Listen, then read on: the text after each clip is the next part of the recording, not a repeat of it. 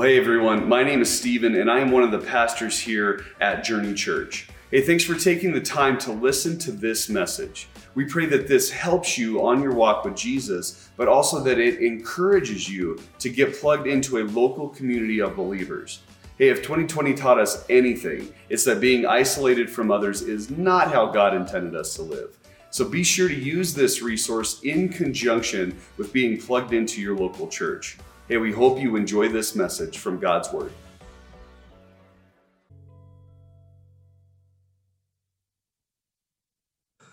Well, it's good to know that that grace is for us still today. Amen. Amen. That's what we need. Well, good morning, everyone. My name is Stephen. I'm one of the pastors here at Journey. Uh, if we haven't met yet, welcome. Uh, if it's your first time here, welcome. We're glad uh, you decided to join us or, or you're watching online today. Uh, we're thankful that you're with us and we hope that you get something from God's word today.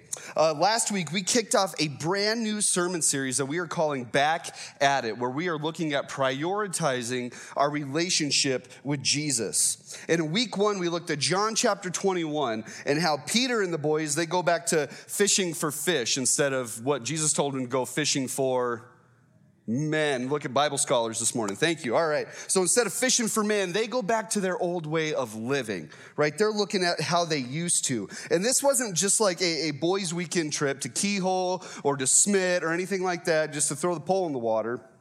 This was them returning to an old lifestyle before Jesus, right? But in their BC days, as I usually say. And remember, this is something that's all too familiar to us as well, even today. This may have happened a long, long time ago, but this still happens here today because sometimes there's something that happens in life and it just tosses a curveball, doesn't it? Like we were not expecting that whole COVID shutdown. We weren't expecting a lot of things that happen in life. Maybe we lose a loved one or circumstances come up beyond our control and we end up taking a break from someone or something that we love. And, and sadly, that someone is usually Jesus, right? And sadly, that something is usually being a part of the body, right? The church. Remember, this building is not a church. This is just where we meet. The people here, we are the church. We are the ones who go out and spread the gospel to, to the world. And our goal here, as we are getting back at it, like we're talking about, we want to get back to following Jesus and to prioritizing our relationship with Him so that we can get out into the world and share the message, right? We don't want to be uh, just content with where we are with Jesus, right? We want to keep pressing forward for the gospel and for the expansion of the kingdom.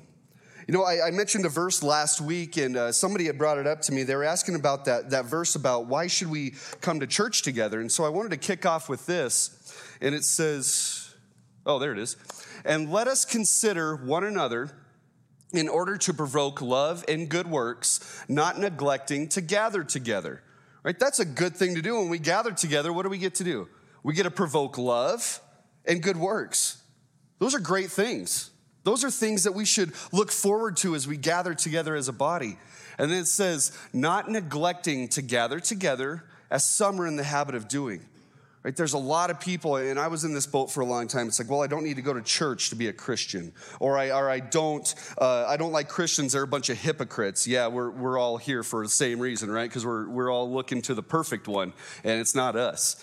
And so that's one of the things he's saying is like, come together so that you can be encouraged, right? You can encourage each other, and all the more as you see the day approaching, as we look forward to Jesus returning for his bride, which is the church. So we talked about that a little bit. And then we also discussed a second point when it came uh, to the picture of the boys, right? They're out in the boat and, and, they see this guy on the shoreline. They, they can't tell who it is. He's about 100 yards off, and maybe it's foggy that morning on the Sea of Galilee. And uh, finally, they hear this guy say, Hey, put your net on the other side of the boat. And so they do, and, and they, they have this massive haul of fish, right? They catch everything from a muddy catfish to a holy mackerel. Like they catch all the fish in between there. And Peter gets so excited because he now knows that it's Jesus. And so he, he bails out of the water, starts swimming to him. Maybe he thought he could run on water again. I don't know. But he dives in, and he starts working hard to get to Jesus. And the others start to bring the fish in, right? They're, they're hauling them in because there's so many fish. And, and this picture that we get here is that these guys are coming back to life. Now remember, they went back to the old, but now they're coming back to Jesus, who is known as the way, the truth, and the life. Yeah, that's right. So they're coming back to life, to the eternal life that is found in Christ alone. And then we wrapped up our service with some questions that, that you were supposed to reflect on. Uh, did you guys do your homework? Did you do your homework? Yeah, a few? Okay. What, the rest of you, did your dog eat your homework? That okay i still use that excuse too like oh sorry the honeydew list uh, the dog ate it whatever it's gone. It's a lame excuse but i still use it today. But one of the questions i had asked you was this. When you sin do you run towards jesus or do you run away from jesus? When you sin do you run towards him or do you run away from him? Remember peter first encountered uh, jesus. It was in luke chapter 5 and it was a story very similar to what we went through with the, the catching of fish. And, and when Peter saw the, the power of Jesus, he, he said, Lord, go away from me because I am a sinful man. But now, after being with Jesus for so long, he now knows that when he sins, he wants to swim to Jesus. He wants to be with him and seek forgiveness for what he has been doing. Right? Peter now understands the gospel. Because remember that it's the gospel that compels us to run to Jesus Christ and to seek forgiveness and to walk in repentance. Right? The world and, and the flesh and the enemy, they're going to say, no, no, no. You don't need to go to church. Just follow your heart. Don't do that. They're going to say, just, just be on your own, be by yourself and, and take some time. No, don't isolate like that they're going to say well you're probably just too broken anyway so so you can't go back to church because nobody's nobody's going to accept you that's a lie as well because you know the gospel shines the brightest through broken people. If you don't believe me, go read the book of Hebrews, chapter 11. That whole hall of faith that they call it there is full of broken and messy people, just like me, okay? And so, Today, what we're going to see what happens after we come back to life in Christ and how he restores us to do his will. That's what we're going to be looking at today. And then we're going to look at another guy by the name of Paul today who decided to press on for the gospel. All right, he prioritized his relationship with Jesus and pressed on to further the gospel. Before we go on, though, let's pray and just ask God to bless our time together. Uh, Father, we are grateful for today. We are grateful for those songs that we got to sing, Lord. I, I pray that they were so much more than just words on a screen to us. God, that these were actually prayers that come, of, come from our hearts, Lord. Uh, I'm reminded of the book of Revelation where it says that the, the incense rising to you, Lord, were, were the prayers of the saints, were the prayers of those who, who follow you. And God, I pray that that would be the case for us, that, that the songs we sing, that the words that come out of our mouths, the meditations of our heart, Lord, would be acceptable and pleasing to you. And so, God, as we wrap up John 21 today and, and look at Philippians 3, I pray that your word would be revealed to us in, in, a, in a true way God, in your context and in a way that will challenge us to, to live as true believers in you. We thank you for today, and in Jesus' name we pray. Amen. So, you remember last week, we saw Jesus was kind of setting up the scene for these guys, right? He had, he had gotten to the shore. He said, Hey, put, put your net on the other side. This was something they heard back in Luke 5. And so they're like, Oh, okay, I guess I'll do it. Even though they're professional fishermen, they're going to take fishing advice from somebody who's not, apparently. They don't know it was Jesus yet.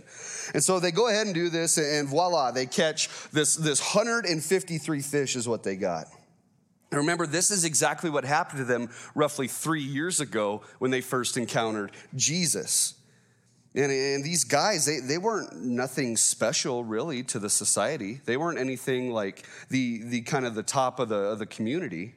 No, these guys instead, what, what, it, what would have happened is they would have tried to follow a rabbi. They would have tried to follow a teacher and then they end up getting rejected because they're not good enough, they're not smart enough. Something like that happens, and they say, Why don't you go back to your family's business? Why don't you go work for your family business? And so we got guys like Peter, James, and John. They go back to fishing for fish.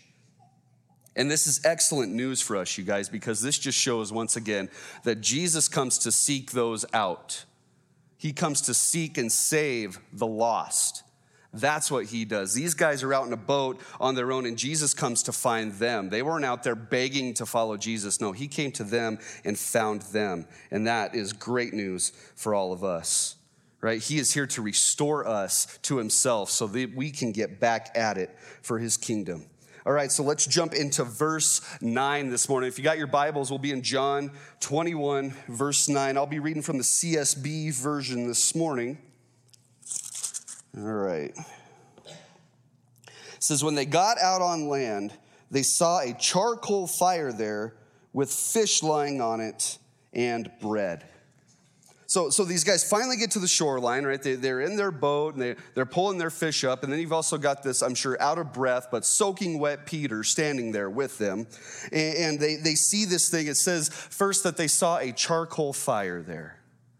Did you know there's only two times in the New Testament where we see that word charcoal fire? It's, it's pretty fascinating. The first time we see it is over starting in John 18, verse 17. And it says, The servant girl who was a doorkeeper said to Peter, You aren't one of those man's disciples, too, are you? I am not, he said. And now the servants and the officials had made a charcoal fire because it was cold. They were standing there warming themselves, and Peter was standing with them warming himself. You know, it was usually uncommon for a charcoal fire to be used for, for just heating purposes. Usually they would just take some logs, throw it on the fire, kind of like we do in our fireplaces, right? Or at a bonfire, they would just take wood and, and do that. Maybe they were out of wood. I, am not sure why they used charcoal in this instance. Uh, but one thing we do know is charcoal is usually used for cooking. Even back then, it was used for cooking. Um, and, and so uh, Jesus is doing exactly that. He's cooking them, uh, he's cooking this, uh, this fish and this bread right on the shore.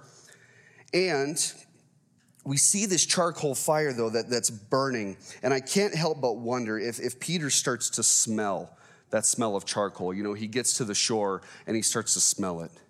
And I wonder if that's also setting the scene for him, if he's starting to remember that night that he denied Jesus three times. You know, they say that our, our sense of smell is actually the strongest scent that or sense that we have. It's able to just bring back memories, vivid pictures, just like that. You know, when I was a kid, my grandpa, he, he exclusively cooked with charcoal. That was his thing. And so I remember, you know, there's always that huge bag of Kingsford. You guys remember that? That big old bag. And, and if you took one out, your hand was covered in soot for a week, it seemed like. But we had that bag of charcoal, and I remember just how it smelled. It had a distinct smell. Um, usually, grandpa smelled more like the lighter fluid than anything because he couldn't keep it lit. So maybe yours smelled a little better than mine, but that's, yeah, that is what it is.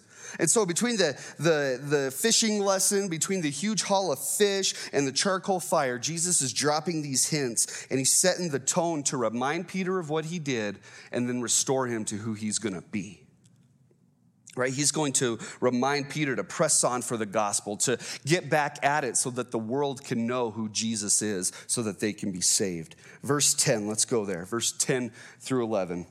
It says this Bring some of the fish you've caught, Jesus told them. So Simon Peter climbed up and hauled the net ashore full of large fish, 153 of them. Man, he did it himself there. He must be way stronger than all the disciples put together. He was a burly guy, apparently. Even though there were so many, the net was not torn. So you remember in verse 9, it said that Jesus was already cooking fish and bread. So he really didn't need all of their fish. He, he already had what he was going to do.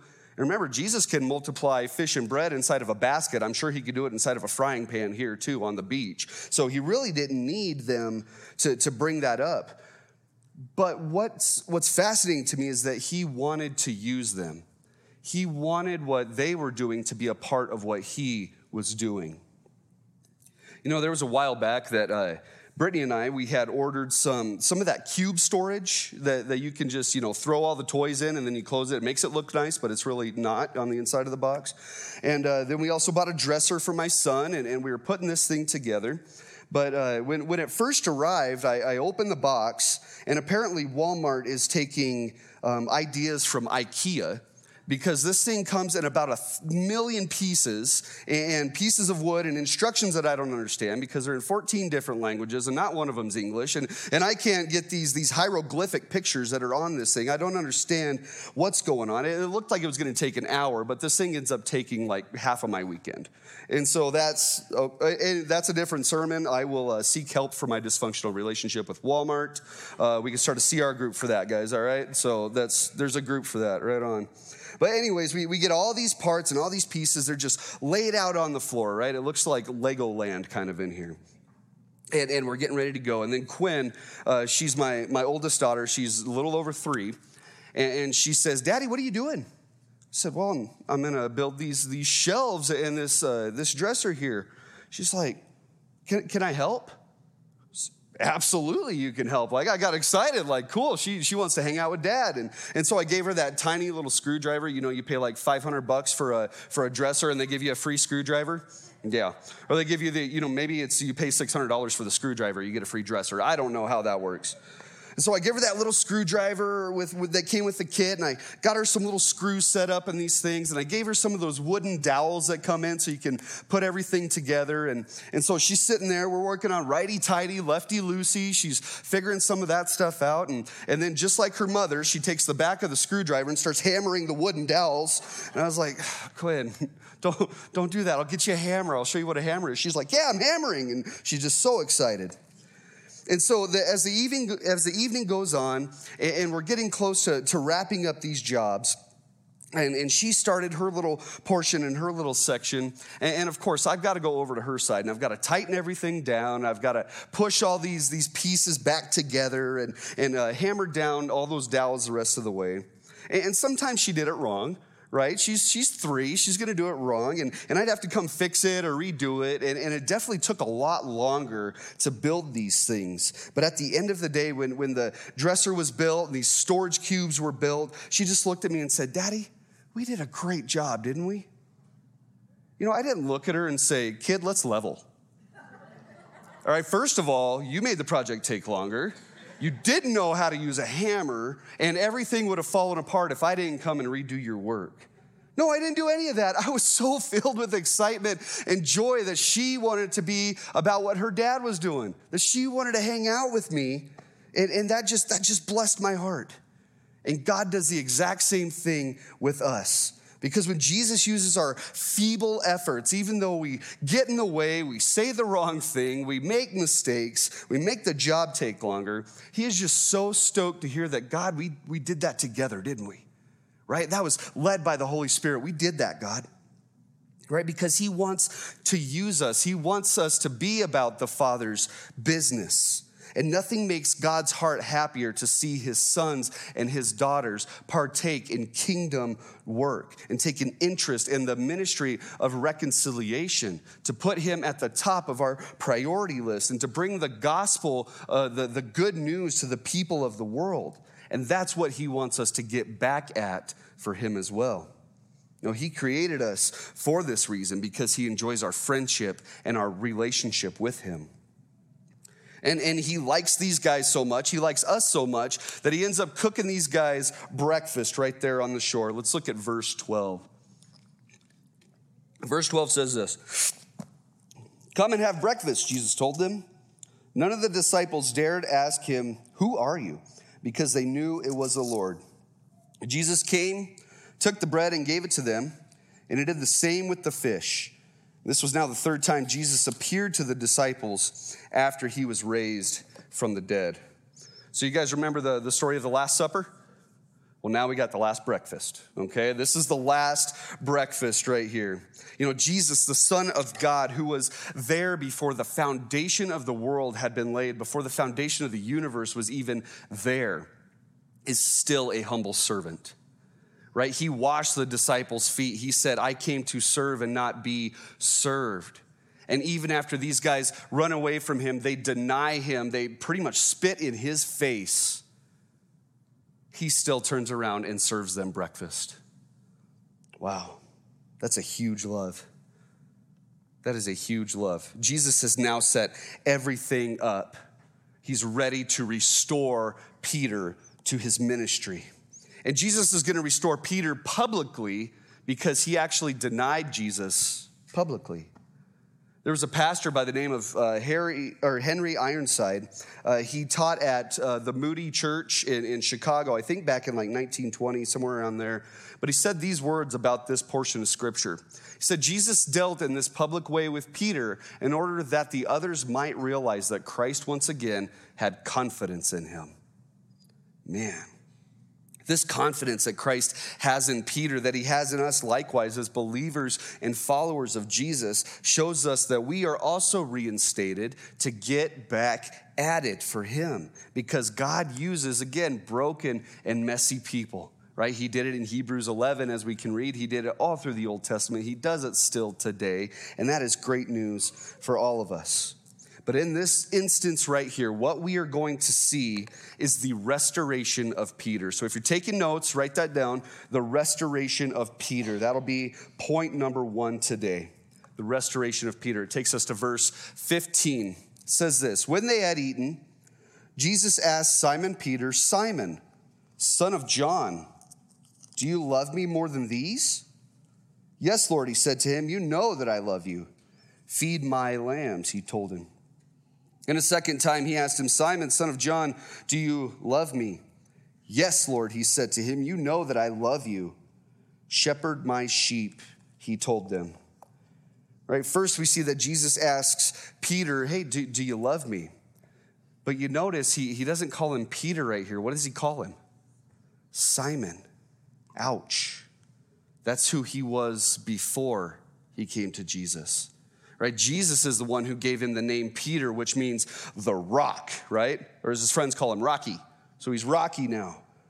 However, when he denied Jesus, he wasn't really that firm foundation. He was such a sinking sand in that portion.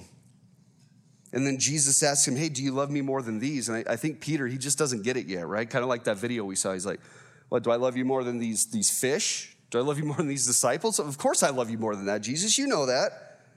So Jesus told him to feed my lambs. He didn't say feed your lambs, he said feed my lambs. Jesus makes it clear that this is his flock and not Peter's. And then he gets the question again. He says, Peter, do you love me? I think Peter's starting to think here, like, why, why'd you ask me again? And the two times here that Jesus asked Peter, Do you love me? It's actually the Greek word love right there is agapeo, or as, sometimes we hear it as agape around here, right? And it speaks of this all giving, uncaused, unconditional, self sacrificing love. This love that gives just for the sake of giving and doesn't expect anything else in return. That's the word Jesus used here twice. But Peter, however, he said, Yeah, Lord, I, I love you but he ended up using the, the Greek word as we know as phileo. You guys ever heard of Philadelphia? It's a city of brotherly love, right? That's what Peter is saying. He's like, Jesus, I, I love you like a pal. He's like, Yeah, you're, you're my best friend, right? Like, uh, you're, you're a good man. And then we go to verse 17, and Jesus is going to ask him a third time here. He says, Simon, son of John, do you love me? And now Peter was grieved that he had asked him a third time, Do you love me?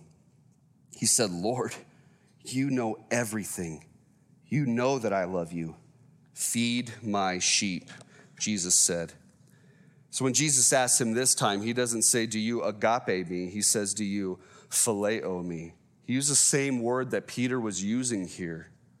You know, there are some scholars who think that we read too much into this because agape and phileo sometimes are used interchangeably in the New Testament, and, and that's fine, but I, I really th- honestly think that the context here shows us something deep about this, right? It shows that, that there's something else going on here. That's just my opinion. But I think Jesus is asking Peter a tough question. He's like, okay, I asked you if you unconditionally love me, and you said you love me as a friend. And then Jesus says, Peter, do you love me as a friend? Are, are we even friends anymore? That's what grieved Peter. That's what he was hurt by. He was hurt by this question.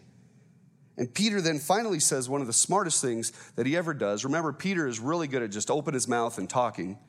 But this is one of the good ones he said. He says, Lord, you know everything.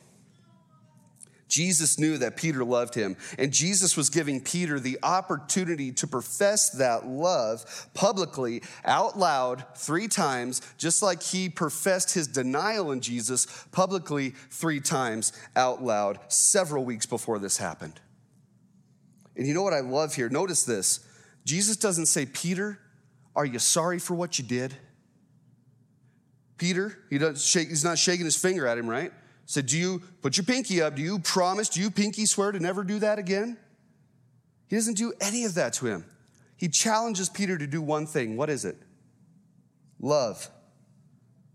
He challenges Peter to love. Jesus knew Peter's heart more than Peter knew his own heart. And he knew that if he would just love like we're called to do as believers, to love the Lord your God with all your heart, soul, mind, and strength, and then to love others the same and to love others as you love yourself, then the rest of that is going to just fall right into place, right? The rest is just rock and roll. You know, we started doing that with our kids, actually. We, we had read this verse, we started thinking about that. And so I'm, I'm really good about uh, if, if my son goes and hits my daughter, I'm like, hey, Go say you're sorry. That's not okay. Don't hit your sister, or vice versa. And instead, Brittany tried this the other day. She said, uh, Quinn, do you love your brother? Said, well, yeah. Then, then why did you hit him? She just, you know, she doesn't know yet. She's still trying to figure out the why question. And she's like, What do we do if we love someone? And she walked over to him, she gave him a hug, said, I'm sorry, Bubba, and gave him a kiss. That was, wow. I guess this thing still, uh, still applies today, amen? Yeah, okay.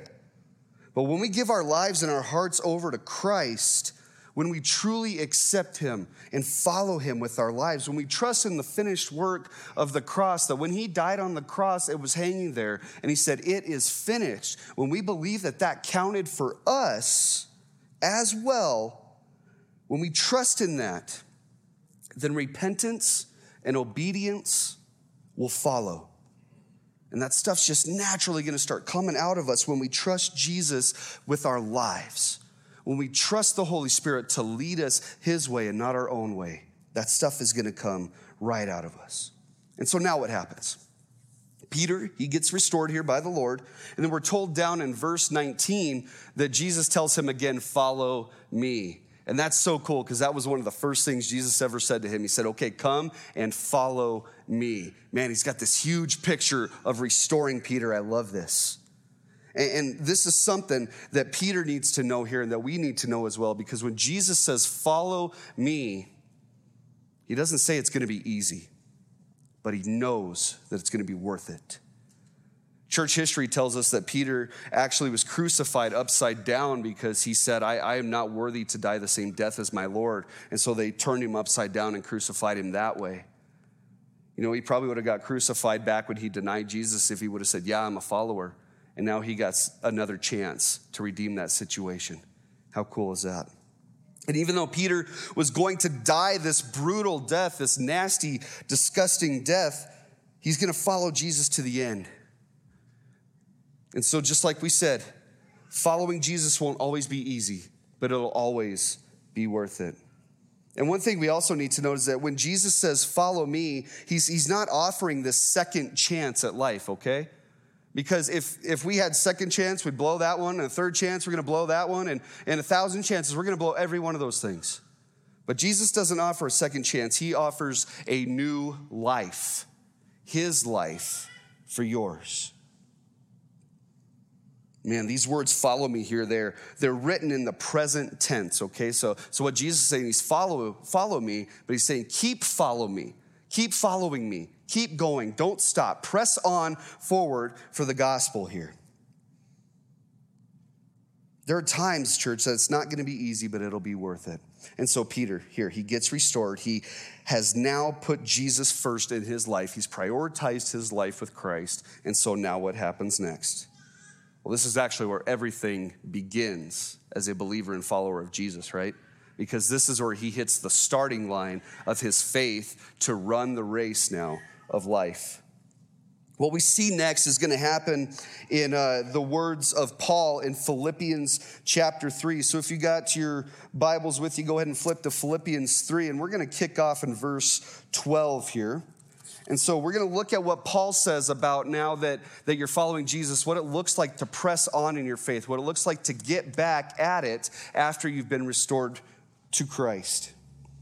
And he says these words here. Whoops, I didn't. There we go. All right. Not that I have already reached the goal or am already perfect, but I make every effort to take hold of it because I have been taken hold of by Christ Jesus. Brothers and sisters, I do not consider myself to have taken hold of it, but one thing I do, forgetting what is behind and reaching forward to what is, per, what is ahead. I pursue as my goal the prize promised by God's heavenly call in Christ Jesus. And so, what this is going to do is bring us to our second point today, which is the reputation of Saul. Okay, the reputation of Saul. Is what we're going to see here in Philippians 3 is that Paul is going to speak just at length of his confidence eh, when it comes to his faith in Christ. And then he writes this in verse 13 here. He says, Forgetting, one thing I do is this forgetting what is behind. Stop right there. The what lies behind is the life of Saul, not Paul. And if you're new to this, this whole Jesus Christianity thing, let me, let me just give you a quick little breakdown. There was a guy by the name of Saul who was uh, a Pharisee of Pharisees. He was kind of the top dog of everything that he did. And uh, when after Jesus had rose again, Paul was on a mission to kill the Christians and to snuff out Christianity. Paul was out there killing believers. He was uh, having people kill them. You, you, remember Stephen from Acts 6, how he was stoned to death? Paul was actually there holding those guys' coats as they were stoning Stephen to death. This guy was not something that you wanted to mess with. But after meeting Jesus, right? Paul's on, or Saul is on his way uh, uh, to this town called Damascus. He's going there, and Jesus shows himself to Saul and asks, Saul, why are you persecuting me? And, and, and Saul now sees, okay, this, this is truly the one that the prophets spoke of in the Old Testament. And then Jesus changes his name from Saul to Paul. Right? But back then, Saul, like I was saying, he was very successful. His family, they were Roman citizens, which was a high authority. He was known as the Hebrew of Hebrews back in verse 5. You know, today maybe Saul would have been that blue blood from the prominent family who's got this distinguished pedigree, right? He would have probably went to Harvard or an Ivy League school. He would have been top of his class, but and then he would find himself as like the, the CEO of a giant company, just living the dream, right? Living for the world, but losing his soul is what he would have been doing. So Saul was that first portion in verse 13 that we just looked at. But what's next shows us the revelation of Paul. The revelation, excuse me, of Paul. So now let's look at this through the eyes of Paul now and not who he used to be, Saul. He says this Brothers and sisters, oh, uh, not that I have already reached the goal or am already perfect, but I make every effort to take hold of it because I have also taken hold, been taken hold of by Christ Jesus. Man, verse 12 is so refreshing to me because you got this guy named Paul who, who writes these words while he's sitting in a prison under the inspiration of the Holy Spirit. And he says something so humble here. He says, I have not reached the goal and I am not perfect. And, and I did some, some dating, some backwork on this. Uh, Saul or Paul would have come to Christ in roughly 33 AD, right? Paul writes this letter roughly 61 or 62 AD. So if you're good with math, how long has Paul been a Christian? Roughly 30 years, and he still hasn't reached the goal of perfection. Anyone else like, phew, like that's nice to know right? Paul is still reaching very, he's still pressing on for the good news. He hasn't become perfect. He's not just going to sit in his little holy huddle and act like he's got it all figured out. No, he's going to get out there and share the gospel. Right? He writes these words while he's in prison, and he's still making every effort to make sure that anyone and everyone hears the gospel. He says that I haven't taken hold of it, but I'm not taking my eyes off of the prize. And the prize is Jesus himself. Right? Paul knew that he hadn't arrived, and there was only one option for him. And it goes on to tell us that he makes every effort to take hold of it. Other translations say, I press on. I like that. I press on for the goal. You know, he's not pressing on just with these this head knowledge that he has or or just knowing what's going on. It's good to study, it's good to get words in our head, but if it never hits our heart, that's usually worthless information. So a lot of times they'll say that the, the longest distance that we'll ever go is from the head to the heart. It's about a foot. So that's what needs to happen, right? Not just head knowledge, but true heart transformation to follow and obey God's word. Paul said, Hey, there's no turning back, there's only getting back at it for God. And what Paul and uh, not Saul anymore, but what Paul realizes now is that what truly matters in life wasn't the stuff or, or the accolades of who he was before. Because he says back in verse 8 that it's all rubbish compared to the greatness of knowing God. We actually find that word rubbish, like I said, back in verse 8, but rubbish is such a mild word for what Paul actually says. He uses the Greek word here, it's um, Oh, let me see. I forgot it right off the top of my head, of course. Uh, Skubalon. There it is. Skubalon. Can you guys say skubalon? Skubalon. Congratulations. You just cussed in church. Repent. Okay, that's all I'm telling you. Repent.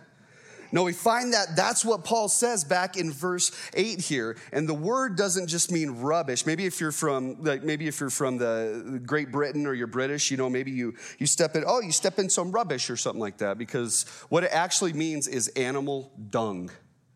Okay? Skubalon means animal dung. And let's be real, like this is Wyoming, right? Nobody says that they stepped in a pile of rubbish. Like it's that's not what they say. Uh, some people might say that, but that's usually not what we say in Wyoming. What do you say? No, don't say it actually. Don't say it. I know what you guys say. If I say it, I'll get fired. So I'm not saying it, right? My boss is here this morning. I can't be doing that. But no, we say, oh man, I stepped in a huge pile of skubalon, right? That's usually what we say. Or that's what you're going to say now, I hope. But he's saying that his accomplishments, everything he had in life, everything that was going on was just animal dung, right? It was crap to knowing Jesus. Wow, that's huge because he was, again, at the top of his game. And this may seem hard for, for Paul to get back at it, right? He's, he's sitting in prison and he's writing these letters to churches and to, uh, to Timothy and to, he's, he's writing all these letters as he's being persecuted. And it's just so encouraging to me to see Paul has it much more difficult than I do, than I probably ever will. And yet he continues to strive forward to make sure that everybody knows about Jesus. Right? Sometimes it's easy to drift in our faith because of that pull of the world, because the world says, well, just do this or just do that and you'll be happy, right? The pressure of the world just to have success in their own ways. When that happens, it's, it's good to remember the words of Paul here so that we can continue to get back at it for following Jesus. And then we can jump into whatever ministry fits the gifting or, that he's given us or the talents that he's given us. And I've heard some people say, well, well God's never given me any talents or any gifts. Well, that's, that's bull skubalon, okay? That's, that's not true at all. The word tells us that God has gifted all of his children with gifts and talents. You may not know what that is yet, but it's a great time to get plugged into a ministry and find that out. You know, maybe it's working with little kids. Maybe you just love little kids. Uh, the nursery or, or children's church, that'd be a great place to get plugged in right? Youth group on Wednesday nights. Uh, Matt can testify to this. There and Justin, there's over a hundred kids that constantly come on Wednesday nights. Can we give it up for Pastor Chris and the whole team? Them guys are tired. They're tired. That's a lot of kids. That's a lot of teenagers. So maybe that's an area you work with eh, or you're good with is teenagers. Maybe it's uh, serving. Maybe you like uh, giving people coffee and donuts and all that. Join the hospitality team or, or, chatting with people. Like get, get on the greeting team or, or talk to our missions deacon if you want to go out and spread the message to the world. Right? We all have gifts that we can use to further the kingdom of God. Because remember, there is no such thing as a useless person in God's kingdom. There's no such thing as a useless person in the kingdom of heaven. So, right there is the revelation of Paul that he has in verse 13. And he says that thing, but one thing I do, forgetting what lies behind and then straining forward to what is ahead. He's forgetting everything behind him and he's straining forward for what's ahead. Everything now is in light of Jesus saving him and setting him apart for the kingdom. Nothing else matters. And when we get back at it, it's important to remember that all of our accomplishments, all of our accolades, all of our success, our prizes in the world don't matter even anything close to Jesus. Because remember, Christ tells us what, what does it profit a man to gain the whole world but lose a soul? It's really not worth it. Sometimes we hold on to those worldly things for, for personal or nostalgic reasons. Uh, I remember when the, when the movie Up came out. Do you guys remember that movie, Up? Yeah, that was, that was a great movie. Well, if you haven't seen it, there, one of the main characters, his name is Carl, and Carl, his, his wife dies toward the beginning of this movie. And he's living in this house alone now, and, and he associates his home and all of its contents with his late beloved wife. And then as the movie goes on, he's clearly weighing himself down because he's literally dragging his house around everywhere with him, and it's slowing him down, it's hindering his mobility. But when he, he finally makes these friends towards the end of the movie, when he sees that they're in danger, he doesn't hesitate to just throw it all away and go to what truly matters in this life to help them out. So, what about you today?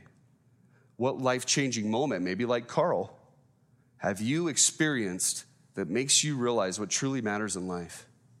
Because I think we all go through those times, those, those portions that are going to challenge us. Do you actually trust me?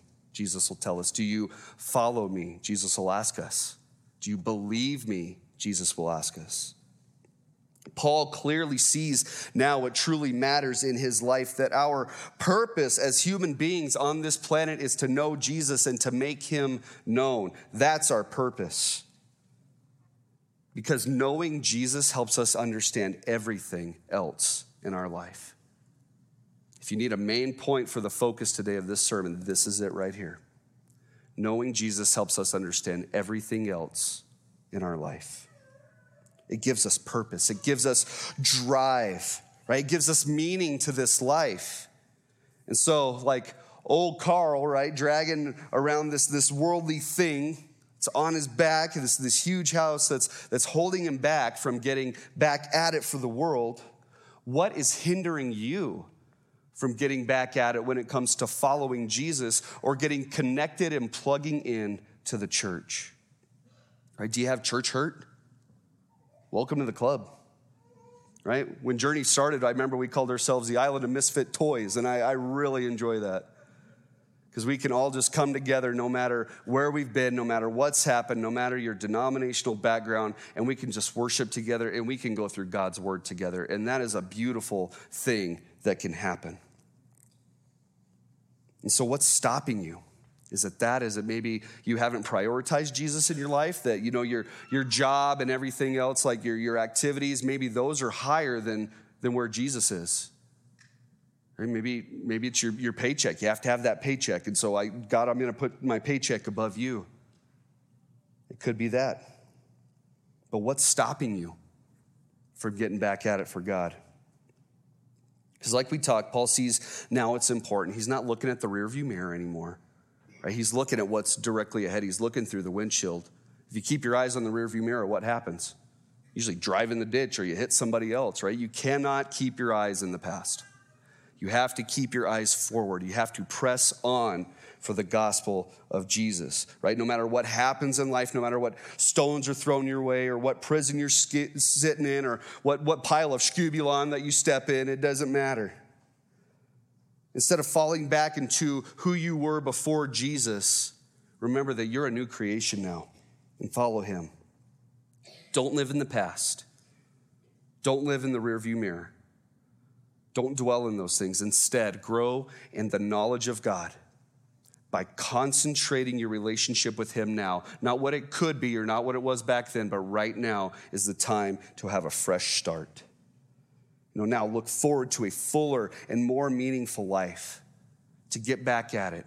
And to do that, come talk to us, right? We want to talk to you. We want to get you plugged in. We want to further your relationship with Jesus Christ, not just on the outside, but inside is what matters. We want you to be healed of, of whatever pain you have in your heart so that you can press on for Him today. Let's pray, and then we'll sing one more song together and worship together. Father, we are grateful for today. We're grateful for your word that, that's been given to us, Lord, that we can see that no matter what happens in this life, that there is so much to be thankful for.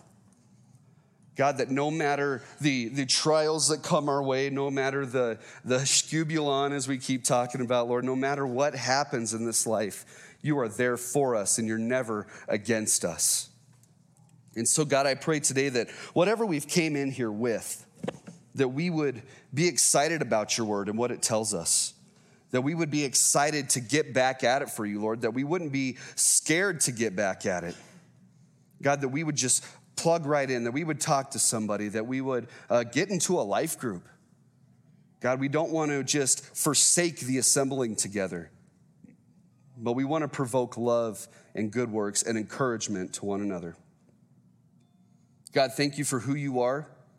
I thank you for today and, and again, just for your word, that it transforms us and it gives us purpose in this life.